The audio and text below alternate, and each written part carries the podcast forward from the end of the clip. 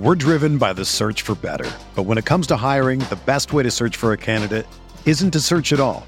Don't search match with Indeed. Indeed is your matching and hiring platform with over 350 million global monthly visitors, according to Indeed data, and a matching engine that helps you find quality candidates fast. Ditch the busy work. Use Indeed for scheduling, screening, and messaging so you can connect with candidates faster. Leveraging over 140 million qualifications and preferences every day, Indeed's matching engine is constantly learning from your preferences, so the more you use Indeed, the better it gets. Join more than 3.5 million businesses worldwide that use Indeed to hire great talent fast. And listeners of this show will get a $75 sponsored job credit to get your jobs more visibility at Indeed.com slash BlueWire. Just go to Indeed.com slash BlueWire right now and support our show by saying that you heard about Indeed on this podcast. That's Indeed.com slash BlueWire. Terms and conditions apply. Need to hire? You need Indeed. Another day is here, and you're ready for it. What to wear? Check. Breakfast, lunch, and dinner? Check. Planning for what's next and how to save for it? That's where Bank of America can help. For your financial to-dos, Bank of America has experts ready to help get you closer to your goals. Get started at one of our local financial centers or 24-7 in our mobile banking app. Find a location near you at bankofamerica.com slash talk to us. What would you like the power to do? Mobile banking requires downloading the app and is only available for select devices. Message and data rates may apply. Bank of America and a member FDIC.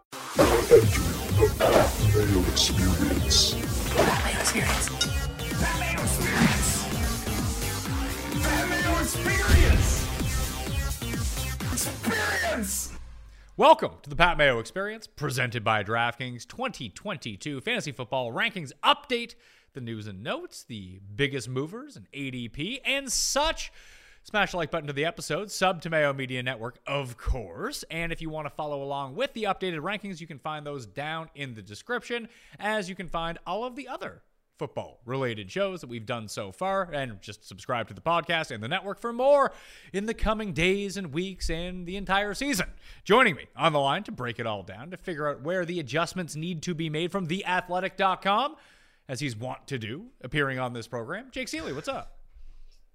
What's going on? Uh, the want. I haven't heard the want to do in a while. That's a that's a term that I don't use too often. Well, that's why I have to use it, and then you use something different. Then it seems like we're two completely different people. Oh, what what a concept, huh? I mean, people will know as soon as I try to come up with a nickname for anybody that we're two different people. Yeah, I suppose at I suppose that's true. But I want to talk about Antonio Gibson and Brian Robinson for a second. what, what what are we doing here? We have Antonio Gibson working with the punt team and returning kickoffs, and Brian Robinson starting with the starters, and then Antonio Gibson getting worked in as a receiving role, but J.D. McKissic's not on the field, so now it's like, oh well, maybe he's the receiving role. We can utilize him as a receiver like he was used in college a lot of the times. But it's like, well, the guy that usually does that wasn't playing. I don't know if that means he's like has the job locked or he's being cut. Just a lot of confusing situations going on with the Commanders right now. So what do we do? Mm, we start to worry about everybody involved. I- Although, I guess if you're one of the people that was over the weekend, as they're going to use him like Deebo Samuel, then everybody went crazy for that because he's in the Deebo Samuel role. And look at what that did for Deebo Samuel because that's what everybody wants now is a new Deebo Samuel. I think we're looking right now potentially at a committee that Brian Robinson's first, second downs, uh, short yardage, goal lines, Gibson sprinkled in. But as you mentioned, McKissic's there. McKissic's not gone. They brought him back after the Bills tried to sign him. So McKissic's going to be the pass catcher. Has been. He was just being interviewed on the sideline during the game. So it's a full blown committee. Where I think this heads, at least in my opinion, right now, is that when you start seeing Brian Robinson creep in front of Antonio Gibson in drafts, I'm going to take Gibson for the value because of two reasons. Is Gibson, uh, the pass catching, even if it's not as great as McKissic, is going to be more than Brian Robinson. And we know we talk about that all the time half point, full point PPR. When you have shared duties, we want the pass catchers. We always want the pass catchers. But I mentioned this with Meaney on my show this morning. That this is starting to feel a little bit like Tiki Barber. Now, I'm not saying Tiki Barber in the fact that he can go out there and everything gets fixed, and all of a sudden Gibson runs for 1,300 yards and is involved in the passing game, and he fixes fumbling issues, and we never hear about anything ever again. But I'm saying if we look at the backfield, who is the most talented running back? It is still Antonio Gibson. So, yes, everything's been concerning. Everything is screaming in our faces to stay away. But if Gibson's going to fall to the eighth round and he becomes the cheapest or second cheapest, he's right there with McKissic.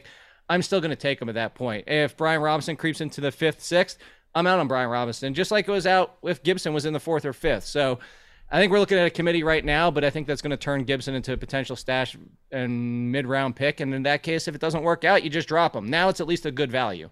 Well, I have to update the rankings because of this. I had previously had Antonio Gibson number 23 among running backs. That's starting to feel a bit high. Yeah. Not going we to lie were to you. pretty close.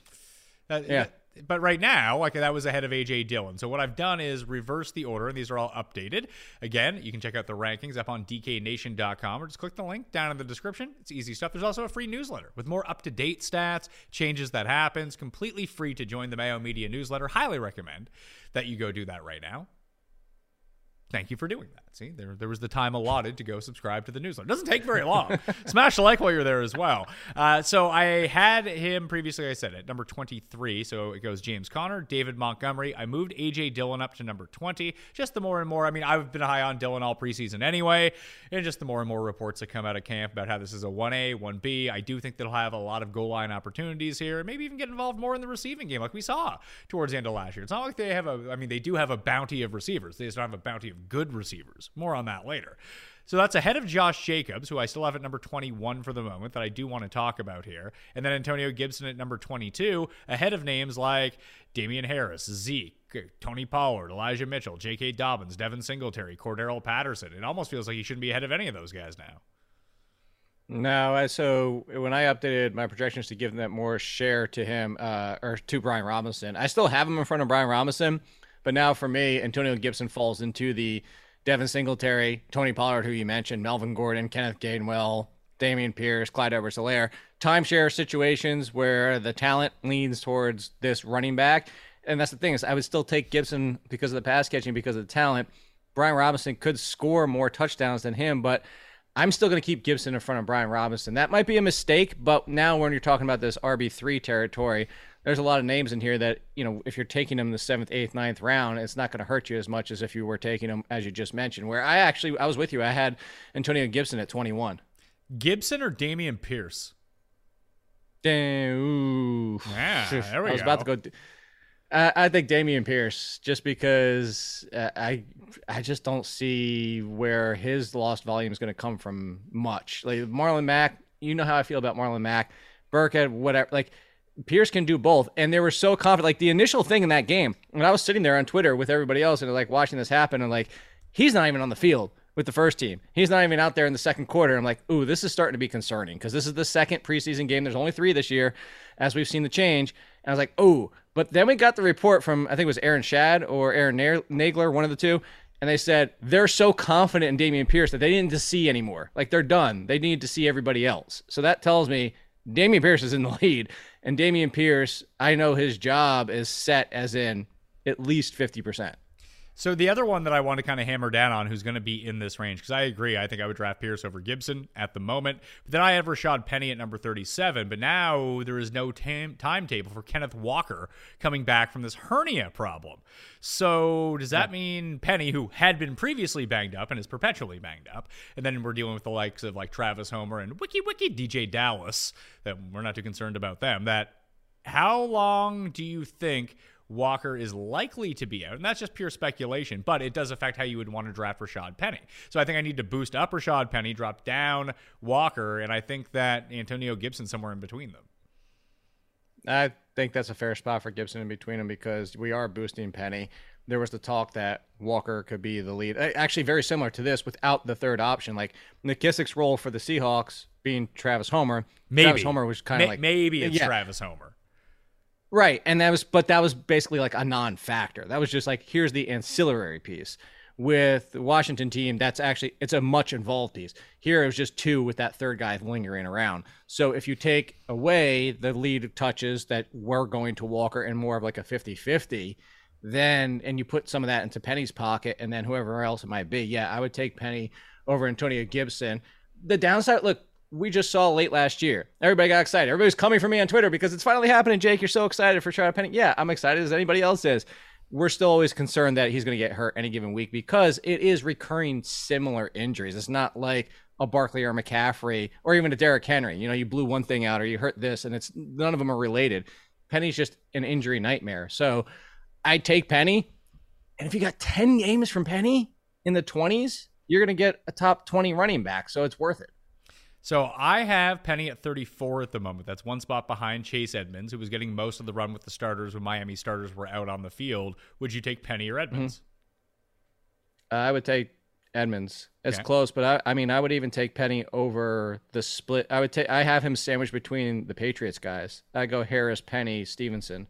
I have Stevenson a bit more down because I like Harris and his potential touchdown upside a little bit more. And what I'm trying to draft is we've been through myriad times that I want a guy that can potentially break the slate from down here and break my season open. If Damien Harris, I feel like, is going to be the dominant goal line running back, something which I'm listen, I'm wrong on a lot of things, but if he can be like the 90-10 guy in there and all of a sudden he's capable of having 18 touchdowns, he doesn't really have to do much else as long as he has that workload and the Patriots offense is capable enough of getting down to that area versus Stevenson who feels like he'll have to earn his fantasy points the hard way. I'd rather just take the easy guys. That's the reason I have those split in between them. But I also had James Cook in this territory at number 35, but the reemergence of Zach Moss in this offense and sort of Devin Singletary seems kind of established. And I, I, think that when they drafted James Cook and tried to draft JD McKissic, that we were like, well, that's bad news for Devin Singletary. I don't think I'm going to bump Singletary up. I have him at number 28, but it does feel like I need to bump James Cook down.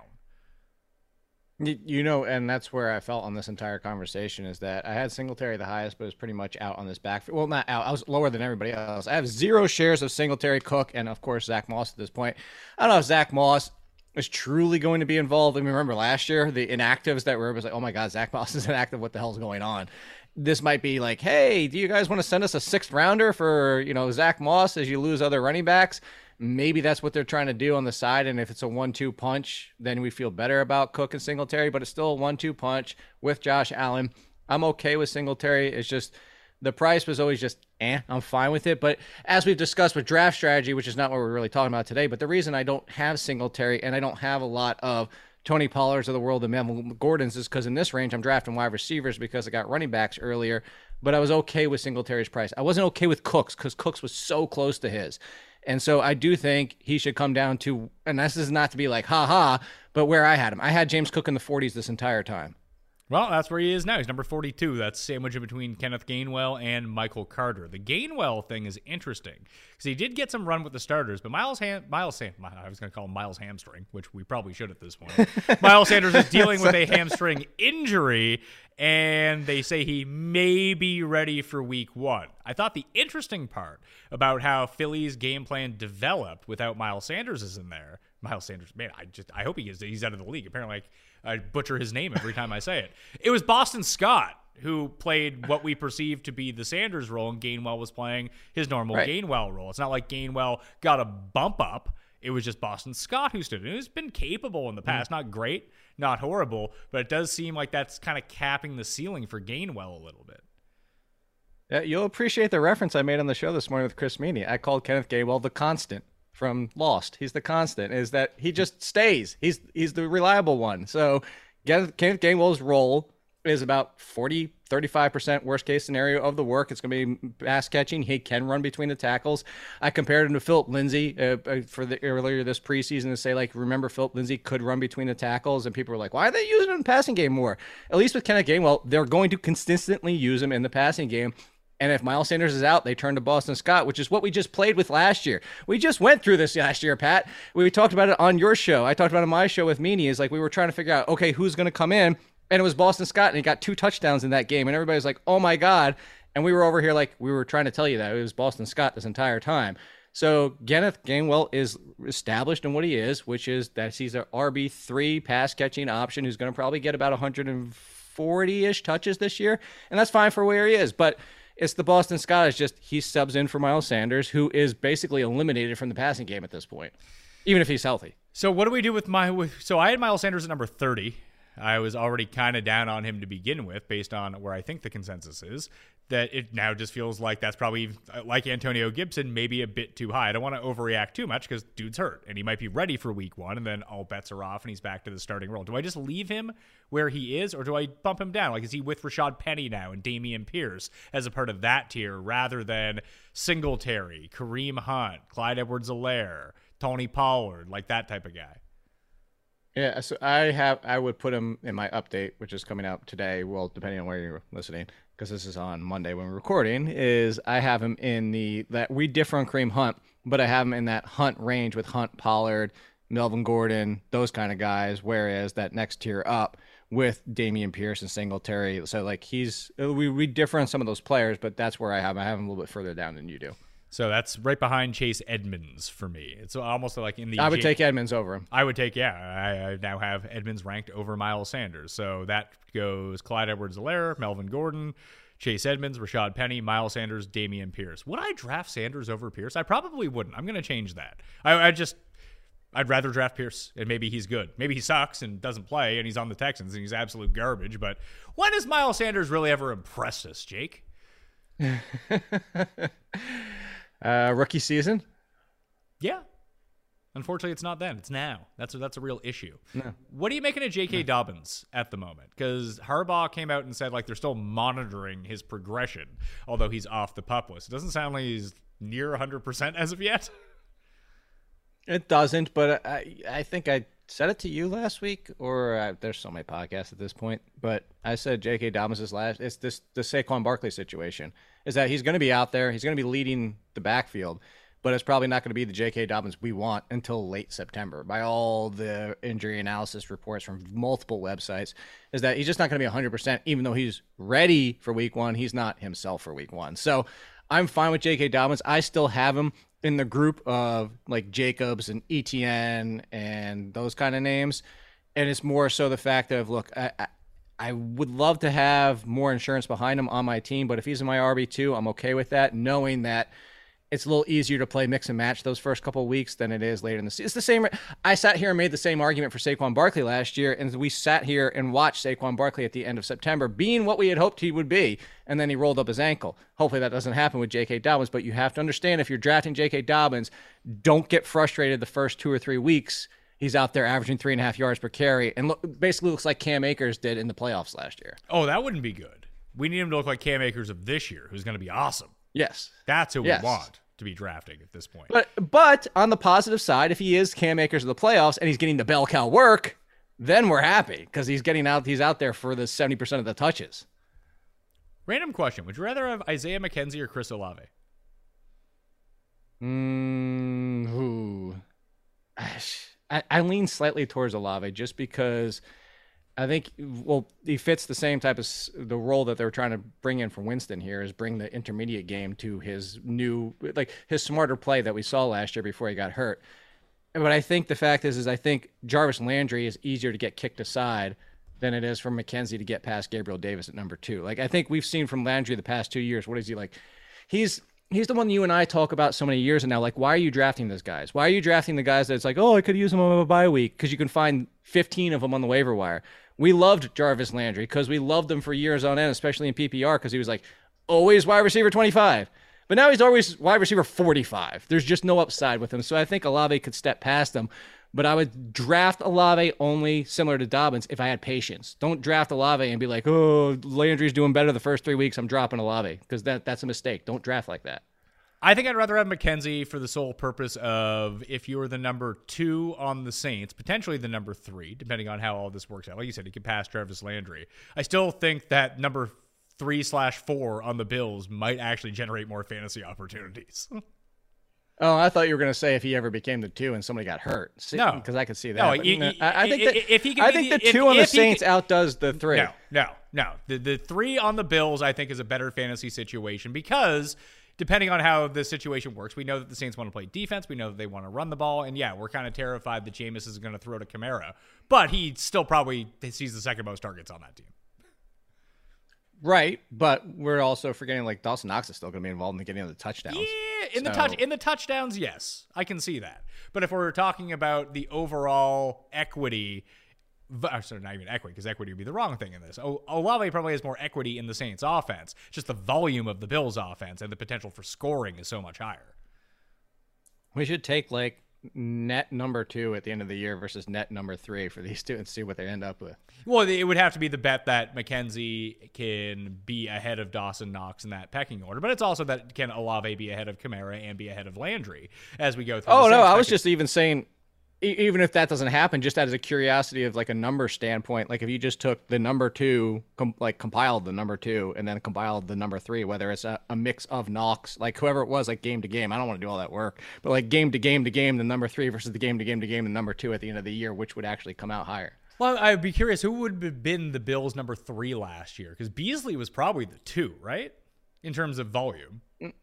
Yeah, and then there was it was Sanders sometimes, but then it was Gabriel Davis sometimes, and that's why I was saying to kind of combine them because if you just said it's Emmanuel Sanders, you would lose the bet because Emmanuel Sanders was half the games he was a non-factor, half the games it was a you know Dawson Knox type. So I think that's what I was getting at is that if you just took like who was the number three every single week, I think there'd be an argument for it. I would still go for the number two, but I think that would bring things closer. Back to the Dobbins thing for a second. I have Dobbins at number 27 right now. That's behind guys like Tony Pollard and Damien Harris. I'm just kind of distrustful of this knee, and maybe we'll end up with this say, maybe you'll be right but be wrong, like you were with Saquon Barkley, where everything started to turn around, then he got hurt again, and then you just like, yeah, of course you should have faded him. He was no good the entire year. So maybe that's sort of the angle that I'm playing with this, but I just there's something I I personally find distrust distrustful about the situation. There's still like no real word about Gus Edwards, but you know what I did see, and we'd been talking about for weeks: Mike Davis laying down the hammer in the backfield, throwing up blocks. You. Mike Davis is going to score fantasy points this year, just only because it makes way too much sense after people liked him last year. He's being undrafted this year, but it really is the perfect situation, and the perfect team for, oh, yeah, random Mike Davis, uh, third string running back. Uh, just, you know, he's running back 18 by the end of the year. It just, it, Baltimore sets up so perfectly for him based on his skill set. He's put his thighs into people. Remember Mike Davis's thighs? Like that was a real thing? I was it Mike Davis's? Yeah, Was he, did he, get? He had, was the, it, he had was, the giant thighs in the preseason last year. He was he was on thigh Twitter. that's, A- that's A- what- A- like AJ Dillon. watch. AJ Dillon has taken that job this year. that's. Uh, I'm trying to think. Like this is what was. I'm I'm looking back right now. So it this is going to be 2014 Justin Forsett. I couldn't remember if it was 14 or 15. The, so the Justin Forsett. Remember that? I mean, like you said it that year. It's like nope. You you want the the Baltimore running backs that nobody wants, and that's what it always is. And that Uh, was, and, know and also that was the case last year too. After Dobbins went out, it was like, oh man, Ty'Son Williams. Well, yeah, because- league, league winner. It's like, oh no, they're playing Le'Veon Bell and Devonta Freeman for no reason. No, the answer last year is you wanted none. Yeah, well, that's yeah. what the answer was. Well, I mean, Gus Bus had his run when he was starting, and then he got hurt. Yeah, for that like brief, yeah, a very small amount of time. Josh Jacobs didn't play in the Yep. Raiders game. So now does that mean he's back on good terms? I think he always was on good terms. I actually believe we talked about it. Like there was some credence to the fact it's a brand new offense, and whether or not he he ticked off McDaniels or whatever it might be, is I was always watching. There's two things. Is he going to get used in the passing game? Eh, that's maybe it's Josh McDaniels just does the same thing he did with the Patriots, and he doesn't even get involved in that role. But he was never that much to begin with. We always got excited week one, and it's like, oh well, that was fun. Josh Jacobs was involved for one week. It's more been about who's behind him, and I think that's what we said. Go back, pull up your video that you and I talked about a month or two months ago, wherever it was, is that we said Kenyon Drake was a Gruden guy, and Kenyon Drake might not be long for this roster on opening day. And the past week has all been about the fact that Kenyon Drake wasn't even out there until the second unit and third unit was out there. So he could be gone, and it's Zamir White and Brandon Bolden. So, and you know, Brandon Bolden from J- Josh McDaniels, it's it's it's there. So I'm okay with Josh Jacobs, but Josh Jacobs has always been what Josh Jacobs is, primarily carrier, primarily touchdown dependent. But if we expect this offense to take another tick forward, then I think Josh Josh Jacobs is a fine RB two. He's not exciting, but he's a fine RB two. He's going to be an RB two every single year. We we've done uh, Isaiah McKenzie. There's three, four Isaiahs to talk about today. So Isaiah Pacheco up right now. I moved him to one spot Yes. behind Jerick McKinnon. I believe it's number 47 at running back because Clyde Edwards Lair did start the game as the starter. Yes, Pacheco was getting some goal line runs. He had a goal line target. That's all great stuff, but he's still a backup at this point. I think this one's headed towards a, a, committee backup situation, or um, I guess it's a timeshare backup as committee as a backfield. Edwards Helaire is the lead. It's probably not a lead of 60, 65%, but 50% with Pacheco and the addition of McKinnon being used in the passing game. It's kind of like they're going to timeshare behind him, but that timeshare is involved every single week. The frustrating situation here is that right now, depending on where you're or who you're drafting with, Pacheco's not a good draft spot because people are going to draft him inside the 30s because he's on the Chiefs. But McKinnon's not going to go away. But do you really even want McKinnon at this point? Because they're just going to siphon off each other, and everybody's going to end up frustrating. If Clyde Edwards-Helaire falls to like RB three cost in drafts, I'll just take him as a flex option. But there'll be weeks where he goes out there and gets 12 for 40, two catches and zero touchdowns, and you're just going to be annoyed by this backfield because it's the, it's the excitement of the Chiefs, but it's the reality of what the usage is going to be week in and week out. You know what this backfield is? And go back to what we said. It's basically Doug Pederson on the Chiefs. It's going to be a frustrating backfield, and you're going to be ticked off at somebody every single week. Yeah, I think people forget that before Clyde Edwards-Helaire was drafted, it was always the mix and match. And it's like, man, who do we play from this backfield? Who's going to be the one who scores the touchdowns this week? And then the moment he was drafted, oh, first round pick, running back, like, he's Brian Westbrook 2.0. This is glorious. Let's take him in the first round. Now, now it just was never going back to what we thought it was ever going to be. No, that was also yeah. Don't forget he ended up a first round pick that year when everybody went back crap crazy after Williams opted out because of COVID. That's right. I mean, Damien Williams was really the answer in this backfield. Like he was. Yeah, it was. I, I feel like he has been their best fantasy running back over the past four years. And now he's elsewhere. They should have just brought him back. Atlanta? He's in Atlanta, right? Yeah, Oh, yeah. That's gonna be Could be the option in Atlanta. Could be. Eh, we'll, we'll end up seeing about that. Uh, Isaiah Spiller. Larry Rountree was the one getting all the carries and not Ekeler, but it seems like Spiller's kind of banged up. Do we still think he's the number two for the Chargers? I still think he's the number two, if but maybe not for week one. But the, you remember last year at this very time, I mean, there's other running backs. Josh who Kelley. Were, yeah, down. no, I was gonna say down in the Pecky, like Elijah Mitchell isn't even a mentioned name until week one, and so like I'm not saying he's going to be Elijah Mitchell to be clear. But there's plenty of rookie running backs. There's plenty of running backs in general. There's plenty of wide receivers doing the same thing. That's just they're down in the depth charts in their usage and then the season rolls around and they just work their way up. Spiller was always a more of a long-term option. Spiller I still think has the most potential. And I'll bring it I don't know if you're going to bring him up in the show, but I know people are going to say like, "Well, look, the clear option behind Joe Mixon is Samaje Perine." It's just like I don't know, sure. Yeah, as of today. Boom. They're out for week 1, both Joe Mixon and Austin Ekeler. Yes, it's going to be Kelley and Perine. But if the talent wins out, I think Evans is a more complete running back. I think Spiller is the best option in that backfield. And that if given multiple weeks and they continue to develop, they could take over. So, you know, they won't be the first answer. But what was the, was it the Chiefs? What was the one that, no, it was the Broncos. Remember the Broncos? We always kept picking the wrong one, or fantasy usually kept picking the wrong one. It was like one or two weeks of some guy. And then the real answer was the one that showed up three weeks after the lead option went down. And that was the one to ride the rest of the way. I think that could be these type of situations. So what you're saying is we need to find our Olandis Gary, but from the backups. Knowshon Moreno. Oh no, Sean All those are the. Forgot about Yeah. Forgot about old Knowshon. so Isaiah Pacheco, Isaiah Spiller. How about Isaiah Likely, who very much lit up the Yeah. preseason? Does Baltimore have because they don't really have any receivers? Like you have Bateman, you have Andrews, and then you have question marks everywhere. You have Devin Duvernay. He can play on the outside. Ja- and James Proche. James Crochet say we, we got some good French names going on in Baltimore right now, you know? But like could Isaiah likely be just a receiver on this team that they use? They could be. So uh, if you go back to the draft process, I was like, oh my god, they just got one of the best tight ends buried, and we're we're basically screwed for fantasy hope. And he wasn't the only one. They drafted Kolar too, but Isaiah Likely on let you know what? Let's put him on the Giants when they're talking about Daniel Bellinger right now.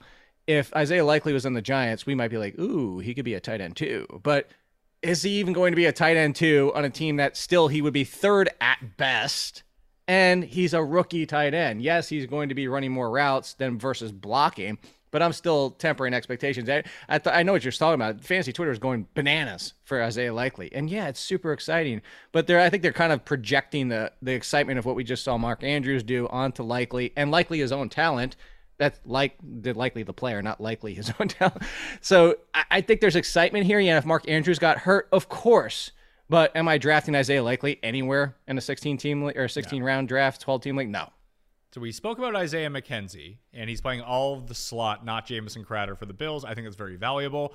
Uh, people have been on this bandwagon far before me, and I'm not making it a bandwagon. I just moved him inside my top 50 to number 48 at wide receiver. I'm not reaching on him. I don't think he's a league winner, but I think he could be a very valuable fantasy asset, especially if something was, I mean, even if something was to happen to Gabe Davis, who really cares? It doesn't seem like it's going to change McKenzie's role, but we've seen enough over the past few years. Maybe that changes with Brian Daboll gone. I doubt it, though that McKenzie, if given a full time receiving role, they do find enough gadget ways to get him involved that his touchdown potential mm-hmm. could be pretty high, which is a nice add on to that sort of stuff. It's always like when you had the kick returner or the punt returner on a team. It's just an extra, like Antonio Brown would score like a punt return touchdown here. Not that he needed it, but it was a nice bonus, just like Jarvis Landry. Just those guys who can score in myriad ways. If their volume's down for one game, maybe they can contribute somewhere else, be it on a jet sweep or a punt return, whatever it might be. I always do like having those guys because it gives them a few more outs. Not someone I'm like, man, this needs to be my wide receiver too. But if I need to play someone in a pinch as a bench spot, and that's what he's being drafted as right now,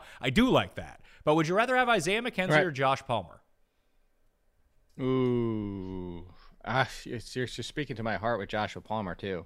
Uh, like, are we are we officially? By the way, are we chopping these names now? Are we down to Gabe instead of Gabriel and Josh instead of Joshua? Like, because they were just the opposite things last year. But anyway, I mean, I, I, figure I, that out. I, I I don't care what it is. I'm just going to refer to them as they're my friends, and this is what I would call them. okay, that's fair. You don't have a nickname for Josh Palmer? Not yet. He is Canadian. Okay. Is he? He is. And I, I usually say check birth origin. I, I focus on so many other things, but ah, that's I just want them both, honestly. So I guess what it'll come down to is I think if you look at the two teams, the more non-factor. I mean, we're still talking about Parham for what the third straight year. They're talking are, Parham. Are we? And, are we talking about Parham? Yeah, I mean, we are. They're like, well, I know uh, we, the community, like they're talking about he's making plays out there, and like that Gerald Everett's gonna get slashed behind, slot, slotted behind him. So what I'll go, my point being, I'm more of your response of like, are we really like? I would rather go for the third wide receiver when the tight end's kind of a non-factor versus the tight end when, as you mentioned, we just had the conversation earlier in the show could be battling for the third option. So Isaiah McKenzie's more likely to struggle with Dawson Knox taking away those touchdowns or opportunities. Whereas I think the tight end, as we see with the Chargers, is kind of non-factor. It was m- mostly a non-factor last year. So I'll go Josh Palmer. You know what the tight ends on the Chargers are? First touchdown bets in primetime games. That's it. well, we also have to deal with he who shall not be named at tight end there for a while too. That's the problem. Yeah, he enjoyed catching a nice first touchdown and then doing absolutely nothing after the fact. We're driven by the search for better, but when it comes to hiring, the best way to search for a candidate isn't to search at all. Don't search. Match with Indeed.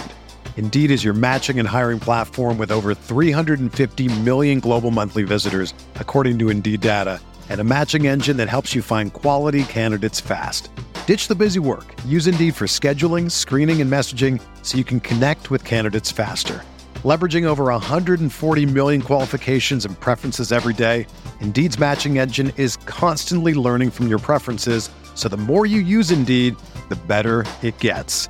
Join more than 3.5 million businesses worldwide that use Indeed to hire great talent fast. And listeners of this show will get a $75 sponsored job credit to get your jobs more visibility at Indeed.com slash BlueWire.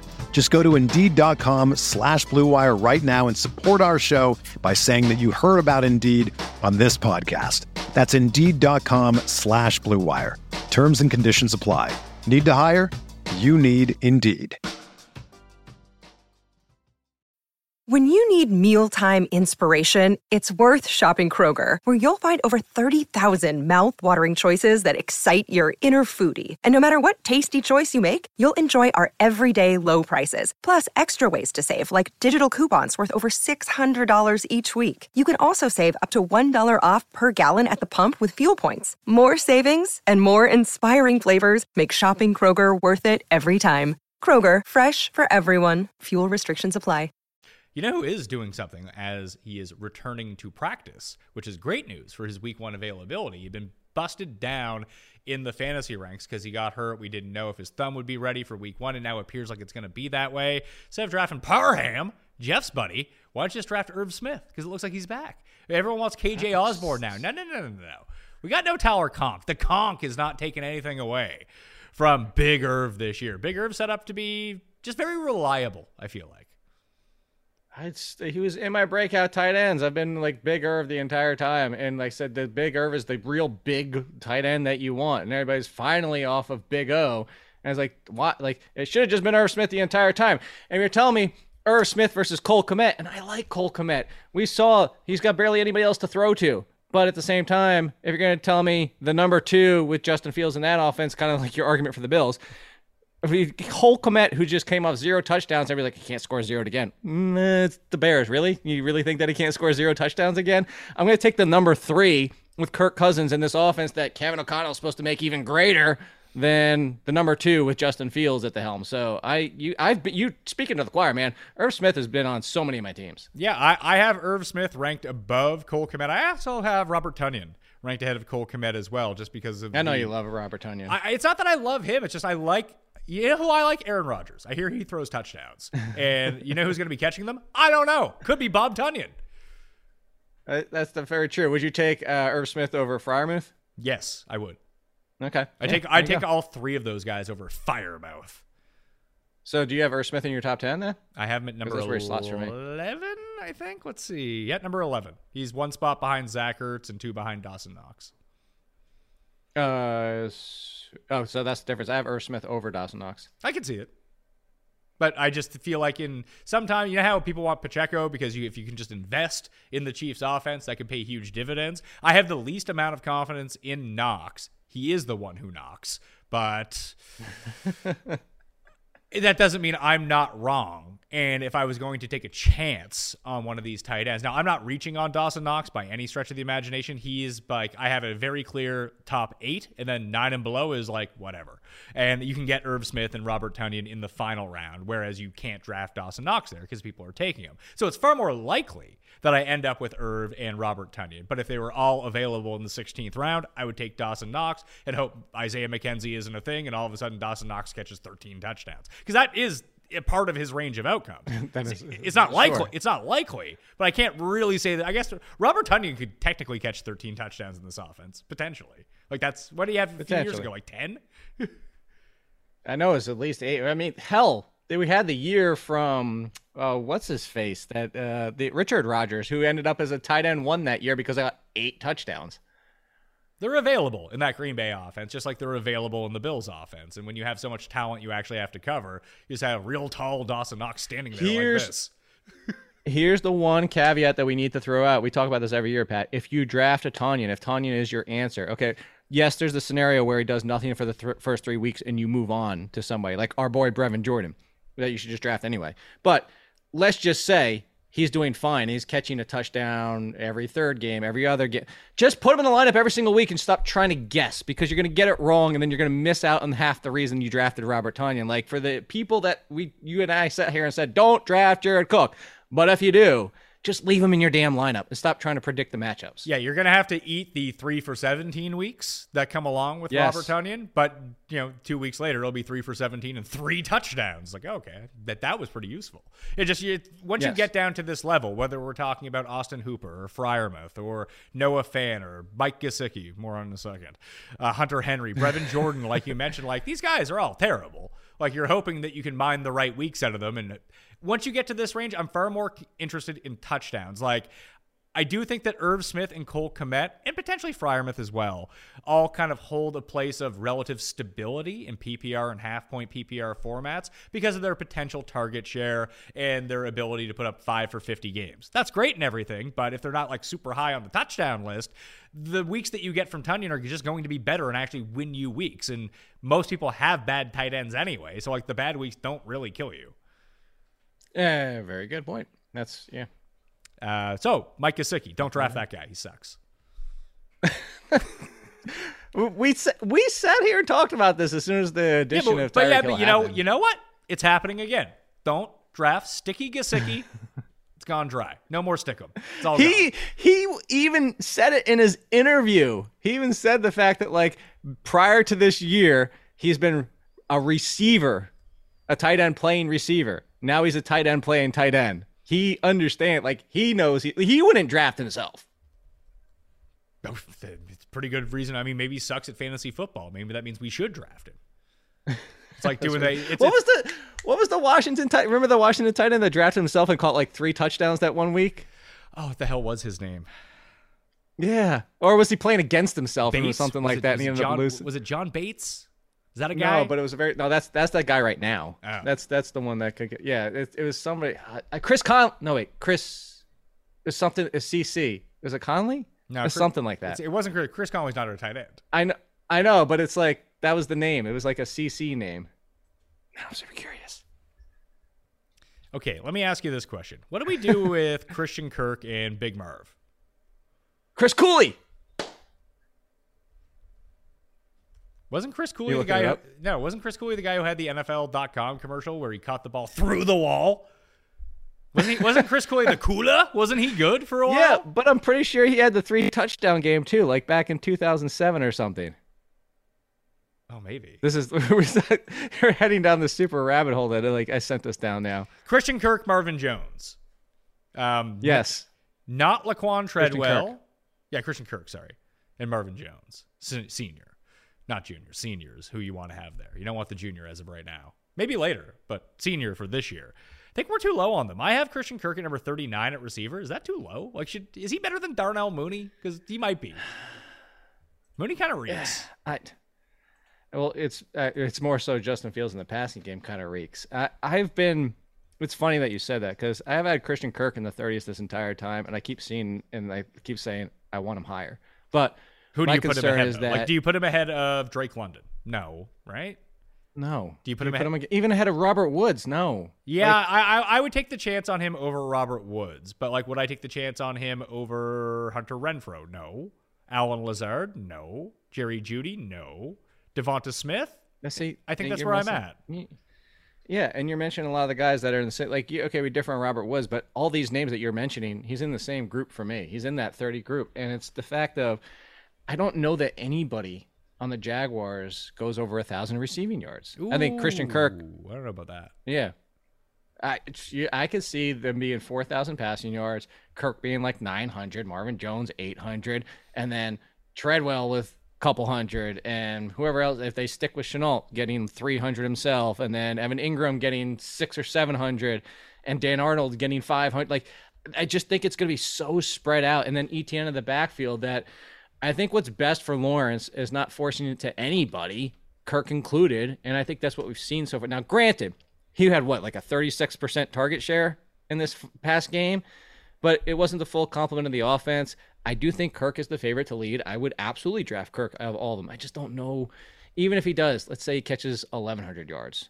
Who's going to have more touchdowns, him or Mooney? I think that's a, Probably- a worthy conversation to have. I mean, probably Christian Kirk. I would. Probably. Are the Bears? But I think it's a worthy Are conversation, the Bears yeah. going to score a touchdown this year? Because they might not. This year, Yeah. maybe the first All- couple all- weeks. All By the way, games. Chris Cooley, Week 14, 2005, three touchdowns against the Cowboys. There we go. That's what it was. Uh, Who is the guy on opening night for the Cowboys? The receiver Ogletree. That was against the Giants. In Oh, he had he had back to back weeks. It was weeks one and two that year. 2011 opening Thursday night. Ogletree, I think, had three touchdowns. And then everyone picked Yeah, him and up. then he had a another- good week too, and then he Well, no. sucked. No, I was gonna say he had a decent week two, where like everybody who didn't believe week one waited, and then after week two, and then it was like, oh, everybody's, and then that's what, and he completely disappeared after that. That tracks. Marvin Jones, I had ranked pretty low. Would you rather draft Wan'Dale Robinson or Hmm. Marvin Jones Sr.? Wan'Dale Robinson, Would you rather draft Marvin Jones is falling into that that Randall cut, like we talked about before, like. He's just going to be Marvin Jones in the 40s. Like he's just going to be that Jarvis Landry. Those guys where Okay. it's like, I want the guy. Wan'Dale Robinson could potentially be nothing, but there's a world where Wan'Dale Robinson is also top 25 wide receiver. DeAndre Hopkins or Marvin Jones? Hopkins and I'll wait. Okay. Donovan Peoples Jones or Marvin Jones? Marvin Jones because That's the spot. Jacoby Brissett can't throw to Donovan Peoples Jones. He's too far down the field. Hey, Jacoby, Jacoby Brissett was the guy that used to bring in to throw Hail Marys instead of Tua. Th- yeah, but they never landed. No, but they just kind of like He threw it really he could high. chuck it down there. yeah, throw He- it really high. I put it this way, There's he- a difference. He can't. He can throw it just as far as that Bills guy can punt it. Uh, sure, that was so bad. I mean, that guy has a boom leg. So Oh wait, you're talking about the good one? I thought I thought you were talking about the one that went like 20 yards. No, no, punt Jesus. Was that not the Bills guy? Is. No, the guy, the guy that just won the job. yeah. Yeah, yeah. Marvin Jones. Where's old Peoples Jones here? I got to slot in. Like I would at this point I would take George Pickens over Marvin Jones. I'm just gonna oh take yeah, the I, I, upset. I, I, Marvin ha- Jones I is have replaceable. Pick, I have Pickens ahead of him, but I, don't I, I don't think I'd even that- take Michael Gallup. I don't know about that. I did bet. I had. I finally found some really good odds on CeeDee Lamb, Offensive Player of the Year, seventy-five to one. Very excited about it. Ooh. he's gonna be so terrible. I can just feel it now. Now that I, now that I'm in on You him. just you just ruined it. oh yeah, just absolutely killed me. Uh, Tom Brady. Apparently, he's going to play football this year. He's going to return to Oh, practice. he's not on the Mass Center. Uh, he's not on the Masked Singer. No, he was just on like vacation with Gisele and the kids. Like he's like, yeah, I'm Tom Brady. I'm 45. Like, don't worry about me. I'll show up and I'll, I'll be ready. It's not like the guy, the guy has an off season. He's TB12. He's doing the diet year round. Uh, and Wirfs looks like he's going to be fine for week one. Although they did lose an offensive lineman either this week in practice or Yeah, the they're weekend. hard. I'm not too worried about that. Uh, I want my left tackle to be out there, and it appears like he's going to be fine. Where are you at with Brady? Because this, I don't know. This whole preseason thing, great for NFL media. It gives people tons of stuff to talk about. But like pure fantasy wise, I never shifted anyone anywhere. I think he's going to be fine. I mean, Cuss picked him to win MVP. I, I assume that's why all of this weird narrative happened. But no, Evans fine, Godwin fine, Tom Brady. These guys are good. If- Le- if- Leonard Fournette, well, top ten running back. Godwin's a little bit of a question mark. Still, It's yeah. one of those ones like yeah. So Brady, I still have at the second half of the top ten quarterbacks, just for the main reason it's all in the arm, and yeah, he just finished number two, but it's zero rushing upside. And then what if Godwin isn't 100 percent for week one, and then you're Julio Jones, Russell Gage, no Gronkowski, who yeah, granted they have other options at wide receiver that they didn't have last year, but still that Gronkowski connection is similar to taking away Tyler Lockett from Russell Wilson. It's just like that that knowledge of where he's going to be, and I know I'm getting a touchdown in a red zone if I need him. So I just say like Tom Brady's great. It's just there's a big floor of we've already seen it from Aaron Rodgers. Like what if? I'm not saying it's going to happen, but what if he throws 4,300 yards? Still a nice year, but it throws only 28 touchdowns. Not even not even a top 10 quarterback. Again, it's Tom Brady, so don't expect it. It's just that when you look at the names he's around, like Kyler Murray and Herbert and Mahomes and even Hurts and stuff like that, you know you're getting such a high, you know, opportunity elsewhere with like the Murray and the Hurts and stuff like that that I just have. I've always had him at like seven or eight, and people are always like, "Oh, why do you hate Tom Brady?" It's just I don't. It's just I see more of a variance, and that's why he's not a locked-in, guaranteed. Ty- like if if Tom Brady falls to the tenth round, I'll take him, but I'm definitely not taking him in that fifth, sixth, seventh round. Oh, I'm with you. I have Tom Brady at number 10. I think he's a starter. so there you go. I think he should be starting on your fantasy team most weeks, but I don't think that he's a lock by any means. Like, give me Trey Lance. That's who I want instead. Yes, we've already had that discussion many times. But how about Which- how about this discussion? after- how about this discussion? Okay. Because I'm very curious to see your take on this. Because I've been just absolutely smitten from preseason, so no big deal. Guy's not going to be playing unless Ryan Tannehill gets hurt and he ends up winning the backup job. But how good of a fantasy player would Malik Willis be? I feel So, like I feel like he would be Will- top five if he was a starter. Go back to draft time. Malik Willis should not have fallen in the draft to where he did. Malik Willis was the best quarterback in the draft, in my opinion. Yes, best in the draft, in my opinion. I think he has the chance to be a starter in the NFL as early as next year, potentially if this year happens. And like you just mentioned with Ryan Tannehill, who saw the writing on the wall when he even made his comments, because guess what? Zero dead money. He's gone next year if Malik Willis can be anything. And we've seen it. He makes some stupid decisions. But I already said the upside of Malik Willis, and I'm not calling him Patrick Mahomes. Oh. But we sit here and praise no, but we sit here and praise Patrick Mahomes for making the throws Malik Willis has been making. Some of them are stupid decisions. Some of them are going to turn into turnovers until you are Patrick Mahomes. Not saying that, but all the similarities are there between he and Patrick Mahomes of the potential. Same thing with Trey Lance being Josh Allen. Probably never going to be Josh Allen, but it's the similarities and styles and what could be. I believe Mil- Malik Willis, if starting for the Titans, he would be a QB1. He would be back end, but we just talked about Jalen Hurts and all it takes to be a QB1. He's going to run, he's going to be aggressive, he's going to make some stupid decisions and turnovers and some interceptions. But if we're talking fantasy, he'd be a QB1. If he was the starting quarterback for the Titans right now, I'd take him over Lance and I'd take him over Hurts. Not Hurts, maybe Lance. I was considering putting Lance ahead of Hurts. I can't because I'm a coward. But I just feel like what his upside potential is with the throwing and running, I think it beats what Hurts. I mean, we know what Hurts' Hurts' baseline is. That's why he's so valuable. It's very hard for him to have bad fantasy games. It feels like with Willis, like we're seeing. I mean, Justin Fields kind of falls into this as well, but he doesn't run like Willis runs uh, in terms of just being as effective. Right. But just the offense that he would be stepping into with a much better offensive line, like he'd just be so much more effective at doing this. It'd be deep passes and running, which is fantastic news. Plus, they do have a running back that you have to account for, which you know you start running an RPO, RPO or two with Derrick Henry, and all of a sudden you're going to have a lot of running room from time to time throughout the course of a game. And almost like the Jameis year that we talked about. You know, interceptions and fumbles aren't bad for fantasy. They're actually good for a quarterback because No. it, it keeps them throwing and running. Yeah, 33 touchdowns, 30 interceptions, QB two. Yeah. So, like, I could see it, you know, I, and even thinking about more though, because of the weapons, because I, I'm a Robert Woods guy, but he's their number one. And Treylon Burks can't even get to be number two, who I love Treylon Burks, pure talent, but I think he's more of next year or even late this year than next year. But even if it is, you're telling stack up the rosters. And I would still take the Eagles and the 49ers rosters over the Titans because it's bar- basically Derrick Henry, an injured veteran we're hoping for, and then a bunch of question marks. So I love, I love Malik Willis, but Doesn't sound like Uh, it. Sounds like I actually think he'd be kind of sounds like you hate. oh, of course, so- so of course, it sounds like uh, like I, I hate the guy. I saw an article about that the other day. Nobody loves this guy more than me. I'm drafting him outside the first round. What? What? Baker Mayfield has been named the starting quarterback for the Carolina Oh! For the Carolina Panthers. He Shocked. won. I mean, he needed a rookie to get Shocked. injured, and Sam Darnold had to be his competition. But he gets the Browns week one. Baker was always going to be a healthy Baker, at least, is always going to be the better situation for DJ Moore, for Robbie, now spells his name differently, Anderson. I guess for Christian McCaffrey, I guess it's kind of irrelevant at this point. Is there anyone else that we should even like? Should we even be drafting? I mean, yes, people are drafting Robbie Anderson. You probably should draft Robbie Anderson if he's available in like the last round or whatever it is. But you're not going out of your way to get Robbie Anderson. Like outside of DJ Moore in this receiving game, because McCaffrey sucks up theoretically so much of it when he's on the field. Is there an option that you would take? Like, is Terrace Marshall someone you want to take a shot on, or no? I was if Robbie Anderson faltered and lost a job to him, but uh, Terrace Marshall has actually not even been out there a ton himself. So, I Robbie Anderson just two years ago was what neck and neck with DJ Moore inside the top fifty, top twenty-five, and I'm not saying Robbie Anderson's going to get back to that.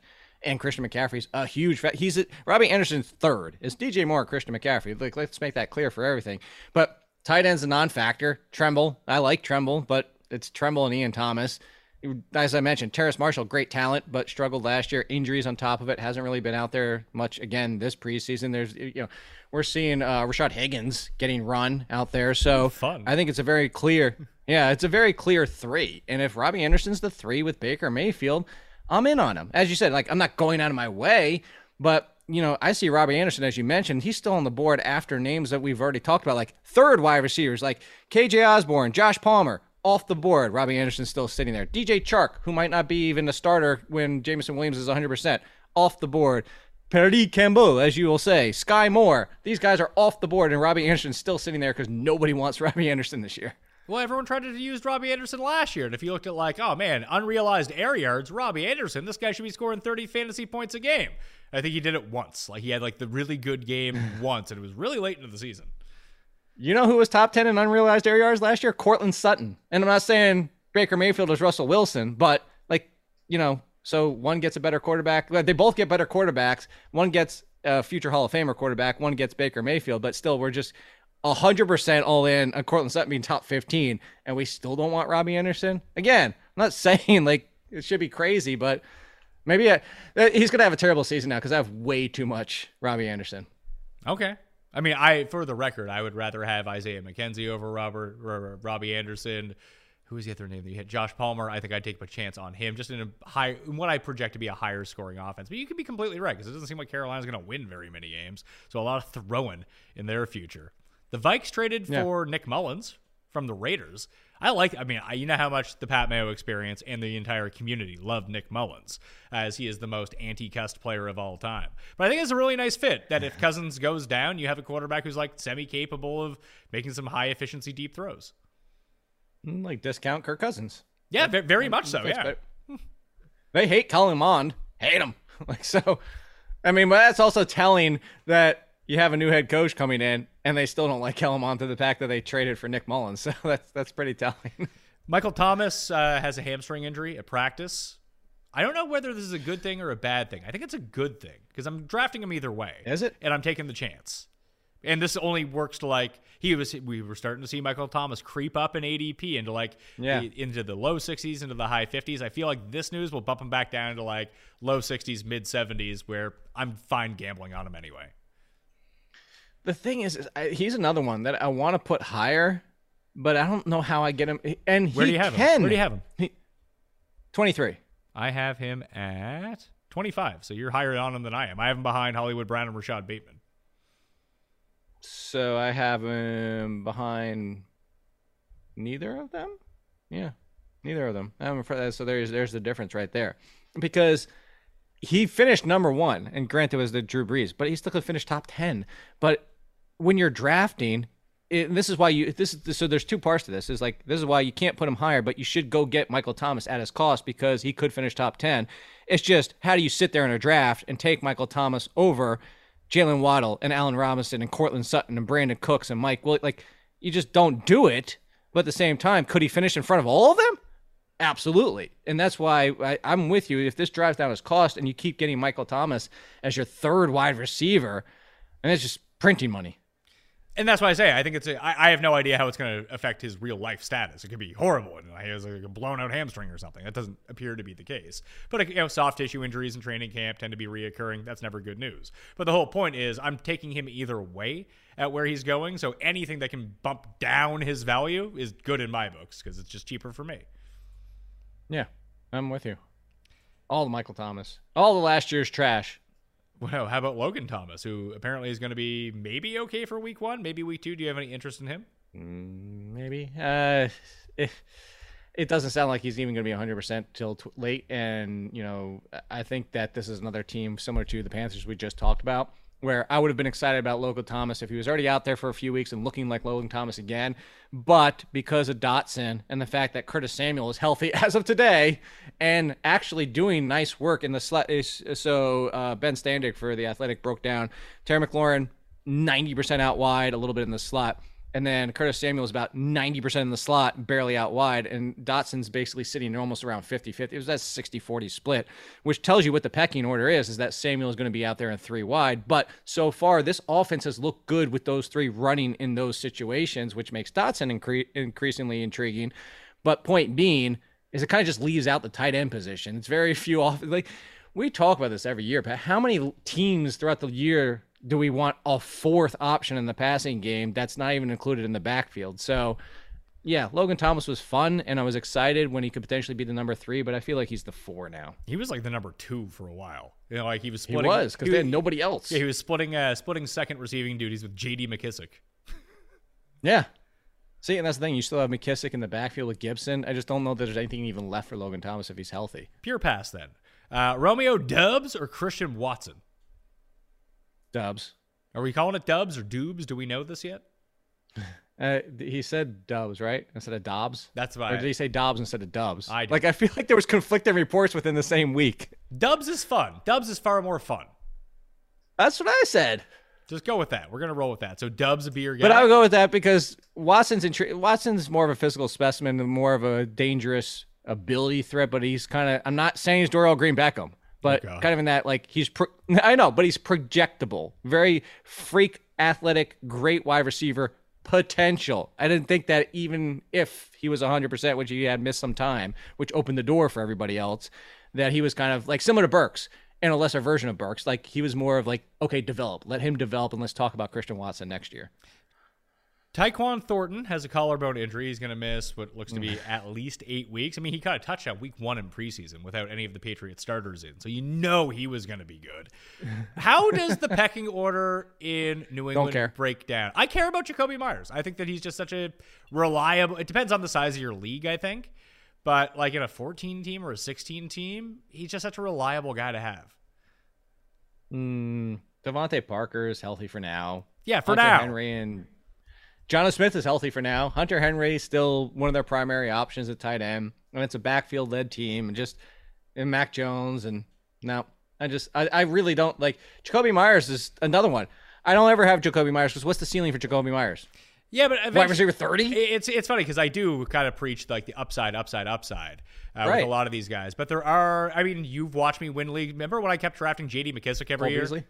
Yeah, the Oh, Cole the Cole Beasley types, the J.D. McKissic types. That you just need them to have like they're so reliable that they're a safety net for your team in a way because you're never actually going to have to play them. And I do think that taking a mix of more upside guys versus reliable players for your bench is most definitely the smart move. But the years that I like the year that I won with Cole Beasley, what happens? He had an outlier Cole Beasley. Or he did Cole Beasley stuff, and then he just got it amped up by like 30%. Then he was an every week starter and he was really good. That if you can catch him on sort of an outlier type season, it's a bonanza for your team. However, in a pinch, bye weeks, whatever it might be, if you have to turn to Jakobi Meyers in half point or most definitely in full PPR, I don't think that he's a bad option.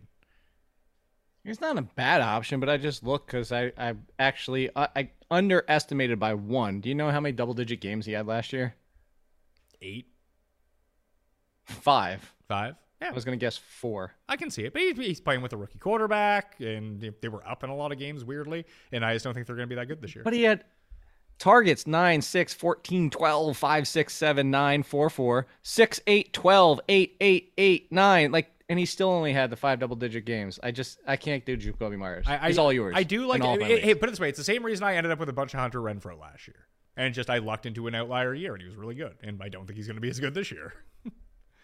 Okay. But- I mean, if he but- gets an outlier, we'll come way, back to he- that one, and I'll say like you were 100 percent right. Here's what we're here's what I'm talking about when it comes to it. Let's say you have three bench spots for three wide receivers, and you're all in that sort of mm-hmm. range. That you could have Wan'Dale Robinson, Chris Olave, and Josh Palmer. I mean, I would take two of those guys and Jakobi Meyers. I- Why do I why, okay, why, do- yeah. why do I need three lottery tickets? I can have two lottery tickets, and then I can have a guy who I know is I know what his role is, and you just read out the targets. Like a few more things break his way, and then all of a sudden he's going like eight for eighty every single week. And hey, if God forbid he scores four touchdowns in a year, all of a sudden he's like a wide receiver number thirty-five, which is valuable. It's, I said that's a fair argument. Yeah, I'm with you on the, the mix of the wide receivers on your bench. There we You are. don't want 100 percent bust options. I, I completely agree. Um, and that's the case that I'm trying to make here. So I'm glad you agree. Anything else that you think we need to talk about from the weekend to get people ready for their drafts? Because I feel like, is it next week or the week after that more people are doing their drafts? I feel like it's right before Labor Day weekend and like in Labor Day weekend. Or is it this weekend? No, it's next weekend. That makes so sense. That's what I'm doing. Usually, it, yeah, because it's like us- us- usually the third weekend game. They try to get that out of the way, but now the third weekend game is that's it because there's no fourth weekend anymore. So I think you're gonna get a lot of next weekend and then the Labor Day spillover. So basically, I'd say starting so this weekend, I say basically starting the 27th all the way through Labor Day. The one thing I will say we didn't mention, and we mentioned on the last show, I just for people that might not have seen it because I was watching the game and I even sat here and said, "Ooh, this is a little bit concerning for Dameon Pierce that he's not there with the first. He's not having in the second quarter. And what the hell's going on?" And then during the game, we got the report that the Texans were so confident in Pierce they didn't even want to risk him and they wanted to evaluate and see the other running backs fire up that Dameon Pierce. We talked about him early in the show, but we didn't talk about that aspect of him. Okay. Who's the number two in Houston? Wide receiver. Nico? Matt, oh, two, Yeah. yeah, Nico Collins Yeah. or Brevin Jordan. Oh man, that'd be nice if it was Brevin Jordan. Just Kyle, I really like the name Brevin. I'm not gonna lie to you. I think it's I think it's a cool name. That's a cool name. yeah, good name. Uh, so the rankings now have a fresh coat of primer on them. They're all officially updated. As I was, you've heard me typing, I was doing it during the show to make sure that they match what I was saying, Jake. So they're all updated right now at DKNation.com, or just hit the description and you can find all of the quick links to there. Plus, all of the other stuff from the PME Draft Guide is down in the description as well, as is the Week One DraftKings Rake Free Tournament. And if you want to run your projections for free runthesims.com. You want to get the DFS and betting package all in one. Runthesims.com slash mayo will get you a discount off of the full season price. You're going to want it in two weeks. You may as well use it now and at least try to utilize it for week three of the preseason and get those game playing time projections to really dominate the props in DFS. What do you got going on over at theathletic.com this week? So I mentioned the trash thing earlier because this week is last week's trash. Uh, we're renaming because everybody's calling things my guys these days. So basically, the guys I drafted that you should too. And then what else? Oh, we're gonna hit that up the beat reporters over the next two weeks. There, Pat. We're gonna have some of the popular questions like how really concerned about Gibson Oh, should we be? you're, you're going to talk to them. You're not physically going to hit them. Oh no. Oh, I that's just- good. That's good I on keep- their part. Yeah, keep my keep my job. Yeah. Yeah. I mean, maybe that's part of the job then. If you're a beat reporter, you have to come in, Ciely smacks you around a bit, and then you got to go back on your way. Yeah. Fortunately, they're very light slaps coming from me. At All In Kid on Twitter. Once again, theathletic.com. Follow me at the PME. Rankings are updated. Smash likes up to the channel and the podcast. I'm going to be giving Jake. Should I give someone? Should I give one person 500 bucks, two people 250 bucks, five people 100 bucks? I mean, that's going to be giving away money before the start of the season. So stay tuned on how people should get that. What do you think I should do? What do you think people would like more? Five. One person gets 500. Five people get 100. What What would you be in the market for? I would do it kind of like a fantasy league. One person gets 250, two get 200, and one gets 50. I don't want to do 50. I want to make it at least 100 for people. So I guess maybe I'll give away Okay, then 50. one bucks. person gets 200 and three people get 100. All right, maybe uh, check back because the giveaways are coming. I'll tell you how to do that. Uh, we got AFC, NFC win totals. We'll be back with Jake. We got some more DraftKings strategy coming and some betting strategy along with the best bets for the year all over the course of the next 12 days. So, Mayo Media Network is where you want to be at. Sub to it on YouTube right now and the Pat Mayo Experience audio podcast, written review, five stars if you got the time. Thank you all for watching. I'm Pat Mayo. I'll see you next time. Pat Mayo Experience. Experience. Everyone is talking about magnesium. It's all you hear about. But why? What do we know about magnesium? Well, magnesium is the number one mineral that 75% of Americans are deficient in. If you are a woman over 35, magnesium will help you rediscover balance, energy, and vitality. Magnesium supports more than 300 enzymatic reactions in your body, including those involved in hormonal balance. From functional medicine doctors to mental well being and female hormone experts, we all know that magnesium is the one mineral to improve all aspects of well being and health. But which one? Magnesium Breakthrough from Bioptimizers, the trusted choice recommended by leading experts with seven best absorbed forms of magnesium to ensure your body receives the support it needs for overall well being. Go to bioptimizers.com slash balance today and use code BALANCE10 for 10% off. Support your journey to wellness at B-I-O-P-T-I-M-I-Z-E-R-S dot com forward slash balance. Magnesium Breakthrough from Bioptimizers, your foundation to optimal health and vitality.